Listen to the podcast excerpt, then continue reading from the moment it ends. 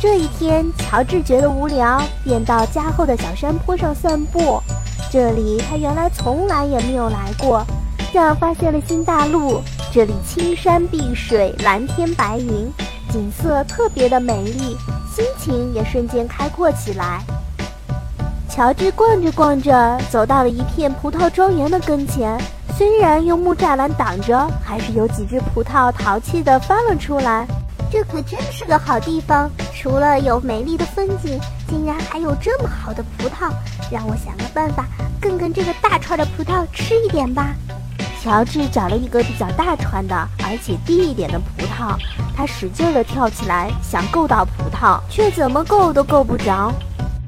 看着这么美味的葡萄，却够不着，嗯，这可怎么办？我得想个办法，能进到葡萄庄园里面，里面肯定有长得比较矮一点的葡萄，而且肯定会更大、更甜、更好吃的。乔治在篱笆外面转了一圈又一圈的想办法。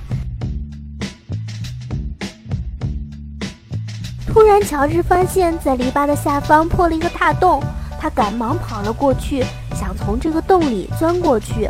谁知道刚钻了一半，却被篱笆卡住了屁股，怎么动也进不去。他着急极了，可是却没有办法，只好返了回来。哎，看着这么好吃的葡萄，却吃不到嘴里，真是着急。看来我得想想办法，得能从这个洞里钻过去才是。可是，可是我太胖了。那算了，我还是回家减减肥吧。这样我瘦一点，就可以从这个洞钻进去。就能吃到特别特别好吃的葡萄了。回到家里，妈妈猪、爸爸猪还有姐姐佩奇都在客厅里休息。乔治像平常一样给他们打了招呼，然后就翻身回了自己的卧室，心里却在盘算减肥的事情。接下来的几天，无论是妈妈猪做了鲜美的烤鸭，还是佩奇买了好吃的巧克力。亦是爸爸准备了甜美的果脯，乔治都是一概视而不见。最终，乔治硬生生地把自己饿小了一号。他又来到了葡萄庄园的篱笆外，他想这一次他应该一定能钻进去。于是他便一步一步地又向篱笆走去。这一次，他真的钻了进去，终于来到了庄园里面。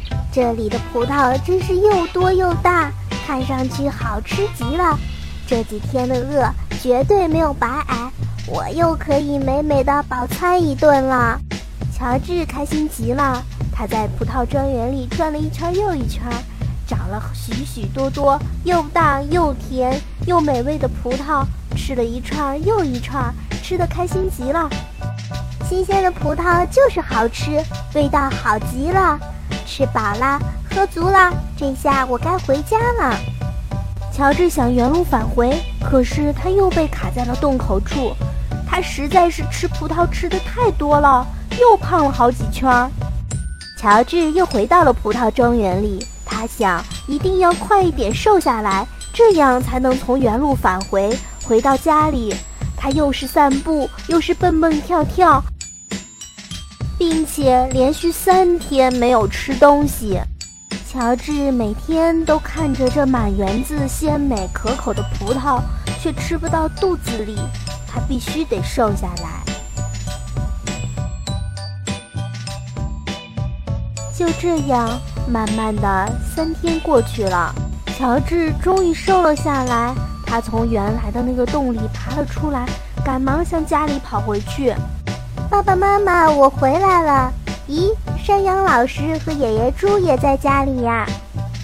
乔治，你这两天跑到哪里去了？你知不知道我们找你都快找疯了，都打了电话报了警。你看，妈妈的眼睛都已经哭肿了。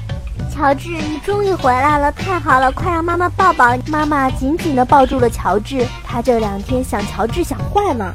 妈妈，其实我也没到哪里去，就是在咱们家后山上有一个葡萄庄园。我去那里偷吃葡萄了，可是谁知道吃的太多，一下给吃胖了。我从篱笆里爬不出来，所以，所以又在那里硬生生的把自己饿了三天才瘦下来。好不容易出来了，我就赶忙回家了。乔治，这次你可做的真的不对。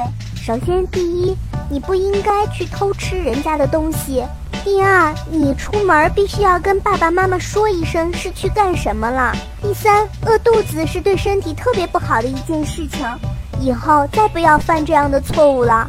不过还好，你总算是回来了，妈妈也就放心了。我亲爱的孩子，快让妈妈使劲的抱抱你。